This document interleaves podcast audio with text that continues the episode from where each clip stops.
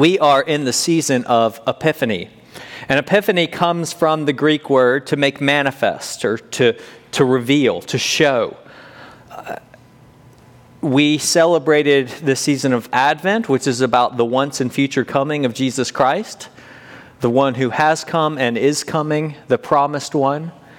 Uh, then we enter into the season of Christmas where we celebrate Jesus' taking on flesh, his incarnation for us and for our salvation. But Epiphany is about how Jesus, this Jesus, came not just for the Jewish people, but to be a light to the world. That he came in mission. And how he has called his people to reflect that light and be a mission. And so we're going to start a new series today on the book of 1 Peter, which is all about how do God's people reflect his light in the world.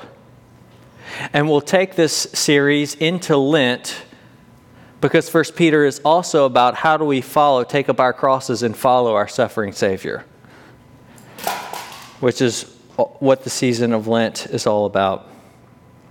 But today we are starting uh, in Epiphany with these opening verses in 1 Peter. So if you have a Bible, take one, take it out, uh, turn to that um, book. And if you don't have a Bible, there are Bibles for you in the credenza in the uh, in the um, opening of the sanctuary over there. You can get up and go grab one. I'd encourage you to do so. Let me pray for us.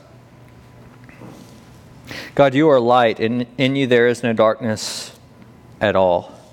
Shine your light upon us. Reveal to us who you are, especially as you have revealed yourself in Jesus Christ. And may we behold his glory, and in beholding his glory, may we shine forth as lights in this world. We ask this in Jesus' name. Amen. Well, the 2015 film Brooklyn is about a young woman who travels reluctantly to America in the 1950s in search of work. She can't find work in Ireland, where she's from, and so her sister uh, contacts a priest who lives in Brooklyn. The priest finds a place for uh, Eilis, the uh, main character, the young woman, finds a place for Eilis to work and to live she moves to America, and when she gets to Brooklyn, it is a wonderland. I mean, she has never experienced the tall buildings, the, the bustling city, all the excitement that is going on there. But she also experiences something else. She experiences the discomfort of being in a place that is not her home. People can't understand her accent. She doesn't understand the currency, and so she makes sure that she gives exact change every time she pays for something in order not to get swindled. And at night, she goes to her room alone and she weeps. Homesick. Homesick for Ireland. Have you had that experience before? I think it's very relatable. That experience, that ache of being homesick and longing for home, of being uh, uncomfortable because you felt like you just weren't at home where you were. You felt like a stranger in a strange land. Maybe it was the first time you visited a foreign country. Maybe it was when you went off to university for the first time. Maybe it was uh, the, like you did what I did and you house sitted for someone for a summer, and when you were there, all their stuff was left there, and you had nowhere to put your things, and you were wondering, where can I put my things and make this place home? The decorations just didn't feel like you, and it just didn't feel right. Do you know that ache? Do you know that experience? In the book of 1 Peter, Peter is writing to a people who experience that ache, who are homesick. They feel like strangers in a strange land. He addresses them as exiles. Look in verse 1. To those who are elect, exiles of the Dispersion and Pontus, Galatia, Cappadocia, Asia, and Bithynia.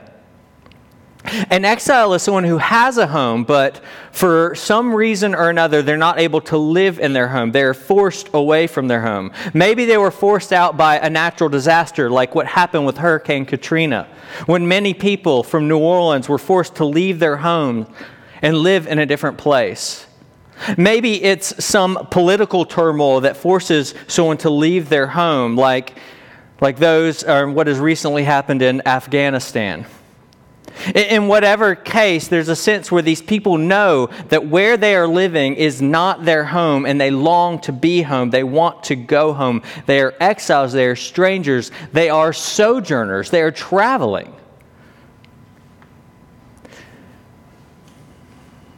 You know, this theme of exile and longing for home is a theme that runs right through the Bible. From the earliest pages of the scriptures and the earliest chapters of Genesis when Adam and Eve are forced out of their home, the Garden of Eden, their true home. And when they're forced out, they have this ache, this longing to return, to get back to Eden because they're forced east of Eden. Some chapters later, in Genesis chapter 12, God calls Abraham, who is a wandering Aramean, a sojourner who doesn't have a home, and he gives him a home, the land of Canaan, for him and his family. And Abraham goes there. But right after he moves there, a famine strikes and he's forced to go to Egypt. He's an exile in Egypt. He has some he has some difficulty there, but he ends up returning back. But then four generations later, his great grandkids, they are forced because of another famine to go back to Egypt. When they go back to Egypt, they're enslaved there for 400 years as exiles. They're exiles longing for home, enslaved, but God comes and he rescues them. He delivers them out of Egypt and he delivers them out of slavery into what? Into wandering, into sojourning. 40 years in the desert, they sojourn until they finally enter into the promised land of Canaan. When they're there in Canaan, though, eventually moral and political decay sets in, and finally the Babylonians come in. They invade Jerusalem, they sack it, and then they take off Israelites to Babylon, exiles. 70 years later, some of them return home, but only a small portion. The rest of them end up scattered all throughout the Mediterranean basin. They are exiles, these Jews. And Peter is a Jew, and he is writing, and we would expect when he addresses the exiles and the dispersion that he's writing to Jews, but he's not. He's writing to non Jews. He's writing to people who are from Pontus and Galatia and Cappadocia and Asia and Bithynia. These places were their home, but it's not their home anymore. Why? Here's the point. When you become a Christian and a follower of Jesus, you have a radically altered relationship to the place that you used to call home. When you become a Christian and a follower of Jesus, this world is not your home anymore. The societies in which you live and work are not your home anymore. Your whole relationship to this world changes because you become a follower of Jesus. Where was his home? He was born in Bethlehem, but he was born in Bethlehem because his family had to migrate there because of political turmoil. Then, when Herod comes to slaughter the innocents, he has to migrate to Egypt. He spends his early years in Egypt. We say Jesus of Nazareth because he ended up in Nazareth and he grew up most of his life there, but, but actually, eventually, he's kicked out of Nazareth. He's rejected there, and people will not allow him back a prophet is without welcome in his hometown. And so he wanders, and someone comes to him, and, the, and they want to follow him. And Jesus says in Matthew chapter 8, verse 20 Foxes have holes, birds have nests, but the Son of Man has no place to lay his head. Follow me. He had no home. He knew that this world was not his home. He was looking for a different world. Yes, eventually this world would become his home. And yes, eventually this world will become our home.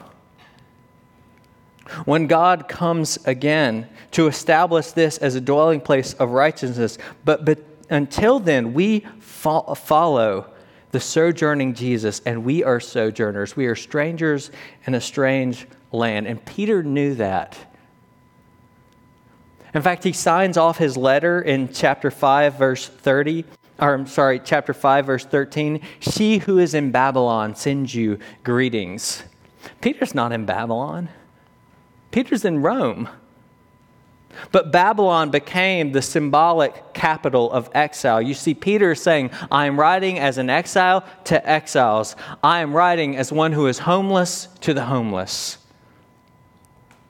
That's what it means to be a Christian. In fact, did you know that the church fathers, what one of the most common greetings there, there when they church fathers wrote to churches, do you know what one of their most common greetings to those churches was, how they'd address them? Papias, Clement, these folks that follow right after the apostles, they would say, To the church of God sojourning in Rome, to the church of God sojourning in Corinth could you imagine if we received a letter that said, To the Church of God sojourning in Santa Barbara? What would you think if you saw that letter? I would wonder who it was for. It must be somebody for somebody passing through. It can't be for us. No, it would be for us. See, the question that that First Peter causes us to ask and answer right from the get-go is do we see ourselves as exiles. Is that how we view the world? Do we view it more and do we view ourselves more as if we are exiles or as if we are immigrants? An immigrant is someone who is seeking to make a new place their home. An exile is someone who has a home but they know that they are traveling and just for a little while in a different place. And some of us, I think, we live more like immigrants than like exiles. We're looking to, to try to make this world our home, to establish it, to make it feel comfortable.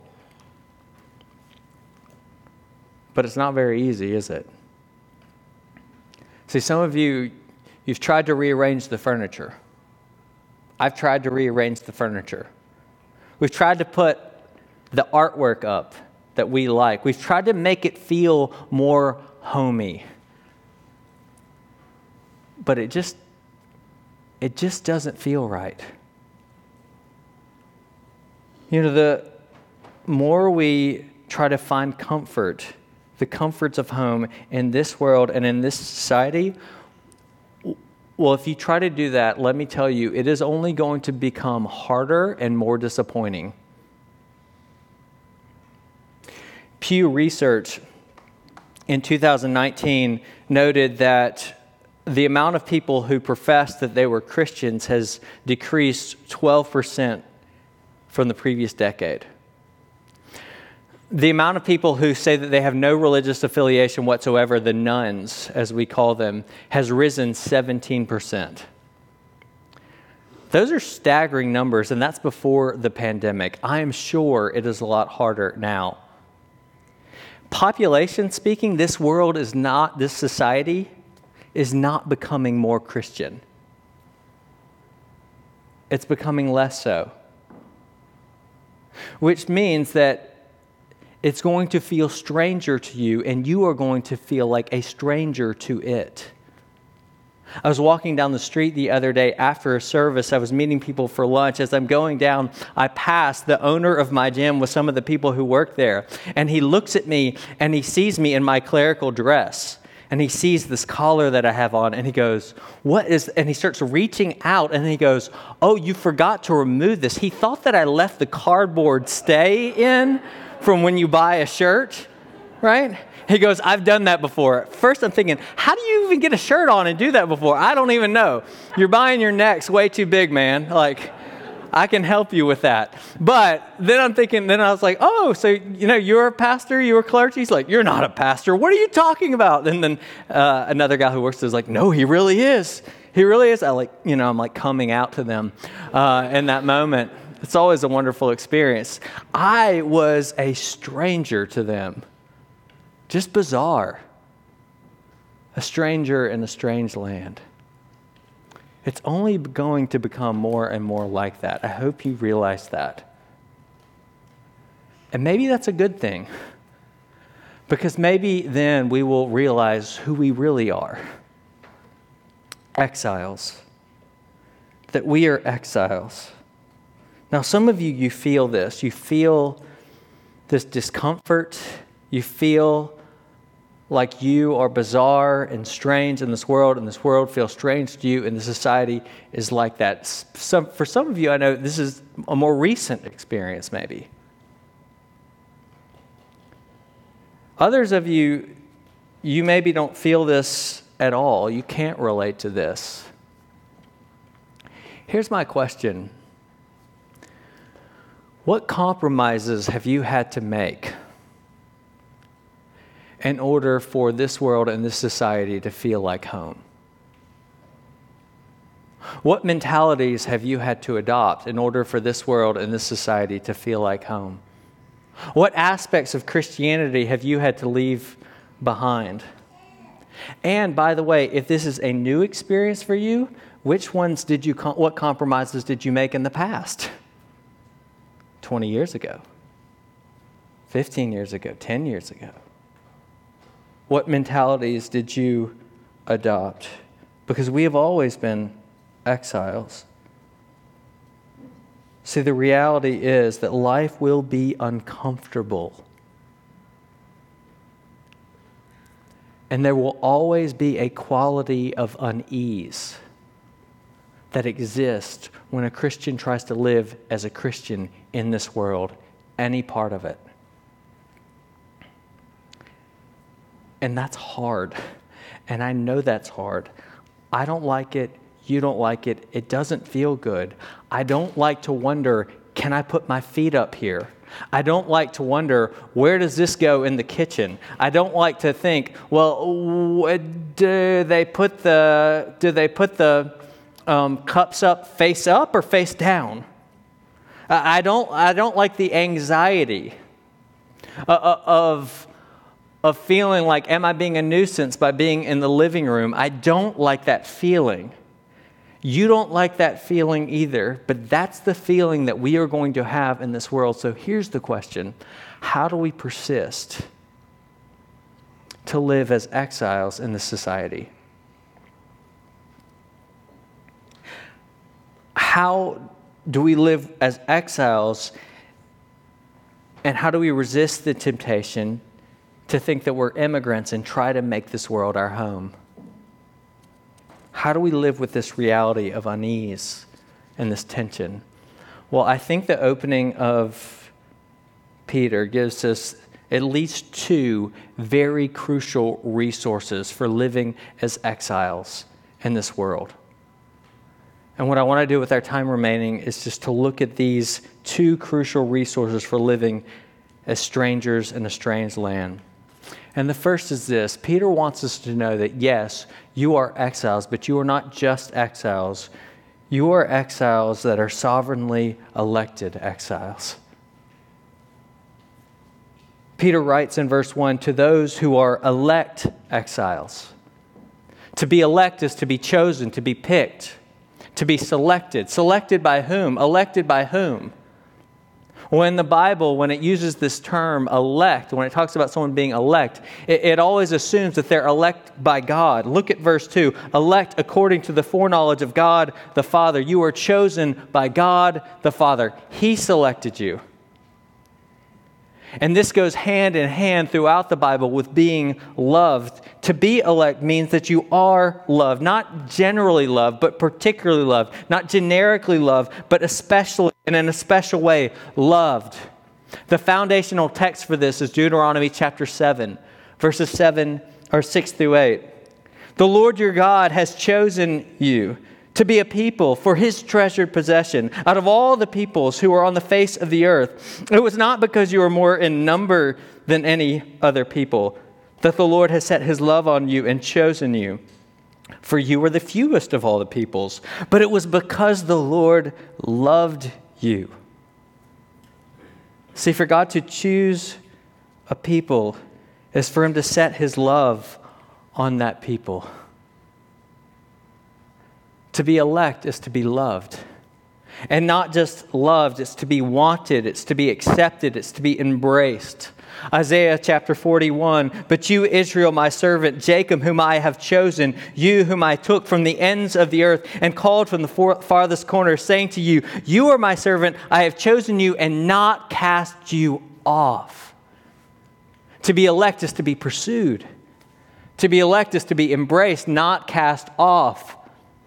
Isaiah 42 goes on Behold, my servant whom I uphold, my chosen one, in whom my soul delights. To be elect is to be loved in such a way that God delights in you, He sings over you. I talked to some folks this week, uh, and they just started new relationships. And to hear them describe the other person, it wasn't just description, it was, it was singing, it was delight. That's how God views you if you are in Christ. And the New Testament picks up this theme. Ephesians 1 He chose us in Him before the foundation of the world that we should be holy and blameless before Him. In love, in love, He predestined us. Or Colossians chapter 3, verse 12 As God's chosen ones, holy and beloved. As God's chosen ones, you are beloved. And you're not just loved, you're holy. Holy means you're special. That's what holy means. Holy doesn't first and foremost mean that someone or something has a morally perfect pedigree because cups in the temple were holy. They don't have a morally perfect pedigree, they're special. They're set apart for a special purpose, and to be elect means that you are holy, that you are special. That's why verse 2 goes on to say that if you are elect, that you are elect in or by the sanctification of the Spirit. Now, what does that mean? That just sounds like words, big church words. Let's break it down. The word sanctification means to be set apart. A better word or better translation would be to be consecrated. As things were consecrated for holy use for God's service. You have been consecrated if you are a Christian. You have been set apart, particularly, especially by the Spirit. You are God's treasured possession. To be elect means that you are loved, you are embraced, you are, you are special. Special not because there's something in you that is intrinsically special, but special because God chose to love you. Do you realize how important this would be if you were in exile? I mean, to be in exile means that, that, you, that you will experience in some way misunderstanding because of that, even if unintentional, marginalization it means that you will be rejected to a degree. It means that you will feel like a stranger. How important would it be to know in that circumstance you were loved by God? That you were chosen by Him, that you were accepted by Him. I have a friend who is in a prayer group with me, and the prayers that he has uh, had for his his middle son has been that his son would be, who's in early high school, that his son would be seen and known and wanted, and feel seen and known and wanted. And I hear my friend pray for his his son. I thought, man, how important would that prayer have been for me when I was in middle school and high school? How important would it have been for you? One of the funniest TV shows, at least in the last 10 uh, years, is the TV show The Derry Girls. So, The Derry Girls is about a group of girls, high schoolers, who live in Derry, Ireland, which is on the border of between Northern Ireland and Ireland. And it's set in the 90s during the troubled times. And it is hysterical. One of the um, one of the episodes is about one of the girls throwing an American style prom at the um, at their Irish girls' school and they throw this American uh, uh, style prom. And then one of the lead characters, Erin, she's going to go with her friends, but then she finds out that this guy that she has a crush on, John Paul, he breaks up with his girlfriend. So she puts herself in angles in a way where she's going to get invited by John Paul. And John Paul invites her, but then on the night of prom, he doesn't show up. And you just see her at the table and like she's just so distressed and she's looking up at the clock and the clock is ticking and the mom is so distressed. And then eventually she gives up and she goes upstairs. But then one of their friends this guy named james in the crew who actually because he's english uh, and they have a certain view towards english men in ireland um, he has to go to the all-girls school. And he's a friend of theirs at the all-girls school and he was supposed to be away at like a I don't know, it was like a Doctor Who convention that weekend. But instead of going to the Doctor Who convention, he shows up and he takes Erin to prom. He sees her, he knows her, he wants her. We all have that experience. It's not just in middle school and high school, it just looks different when you're an adult, right? It's having nowhere to go for holidays. It's being passed over for the promotion. It's having other people celebrated for their performance at work and you're not. We all know that experience and we all know the desire and the need to be seen and known and wanted. And what Peter is saying is you are seen and you are known and you are wanted. While society may reject you, God accepts you. While society may marginalize you, God pursues you. While society may find you strange or different, God says, Yes, I have made you different and I have made you strange, special in my eyes and to me. And while the world may prove to be an inhospitable environment, God offers you His hospitality you have a home in the loving arms of God, who you get to call Father, and Christ, who you get to call brother. You are not just exiles, you are sovereignly elected exiles. And you are not just exiles, you are also sovereignly scattered exiles. And verse 1, the second resource that Peter gives us is he says that these exiles are exiles of the dispersion.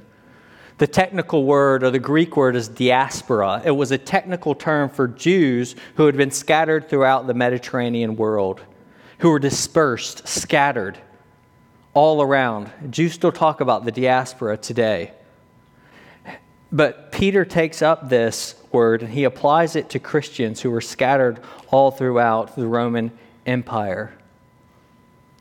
But he wants you to know that even though you've been scattered throughout the Roman Empire, it's not random. But there's actually an intentionality to it. There are a couple ways where he, he communicates this intentionality. First, he wants us to know that this scattering was part of God's plan. Look, verse 2. It says that being scattered in exile is according to the foreknowledge of God. Now, that word foreknowledge can be very confusing in English. Uh, we hear foreknowledge and we think, does that mean to know beforehand? And certainly God knows all things beforehand, but the word foreknowledge doesn't just mean that. It means that it's about God's predetermined plan. That's why later in verse 20 of this chapter, Peter will talk about Jesus as a sacrificial lamb who was foreknown as a sacrificial lamb before the foundation of the world, but was made manifest in these last times. In other words, Jesus was not a sacrificial lamb way back in eternity, but his being a sacrificial lamb was according to the predetermined plan of God. Peter also preaching in Acts chapter 2 Acts records a sermon of Peter's, and there in that sermon, he says that Jesus was delivered up according to the definite plan and foreknowledge of God. In other words, what Peter is saying is that Jesus' death was a part of the settled plan of God. And what he is also saying is that your exile is a part of God's intentional and settled plan. You know, we, we put it on our houses. We put it on our cars sometimes. Uh, we put it in cards when we send it to people. For I know the plans I have for you, declares the Lord. Jeremiah, right? The initial context of that is the plan for your exile. Jeremiah is writing a letter to the exiles in Babylon, and he's saying, God knows the plans that He has for you. Therefore, bloom where you're planted because God has planted you there intentionally. So, next time you put up on your, on your house, for I know the plans I have for you, you just remember that that plan is for you to be here in exile. And it's intentional, it's part of God's intentional plan. And here's what this means it means that you weren't here by accident. I know some of you, you think, you know, I made some wrong decisions in life. I chose the wrong job. I went to the wrong college. You may have chosen the job, wrong job. You may have, uh, have chosen the wrong college. But your being in Santa Barbara right now is part of God's intentional plan. He has you here. Your neighbors are part of His plan. Where you live is part of His plan. Your clerk, your check, your checkout person, your checker at, at, at the stores that you shop out are part of his plan. The people that go to your gym are part of his plan. Your coworkers are part of his plan. The person that annoys you in the cubicle with you is part of his intentional plan. The people who sit next to you at church on Sunday, who are next to you in the pews right now, they are part of his plan. It's all a part of his plan.